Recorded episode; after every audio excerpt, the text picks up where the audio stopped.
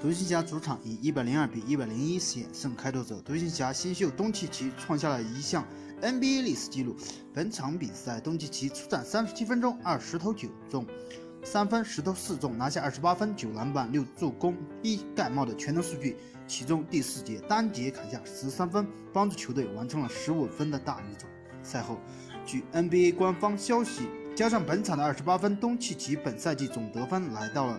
一千一百零一分，成为了十九岁或者以下年龄得到一千一百分的球员的唯一一位。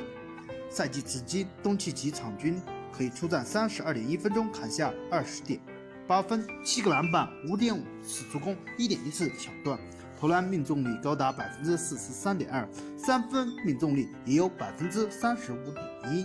东契奇的得分和几位超巨对比，仅低于。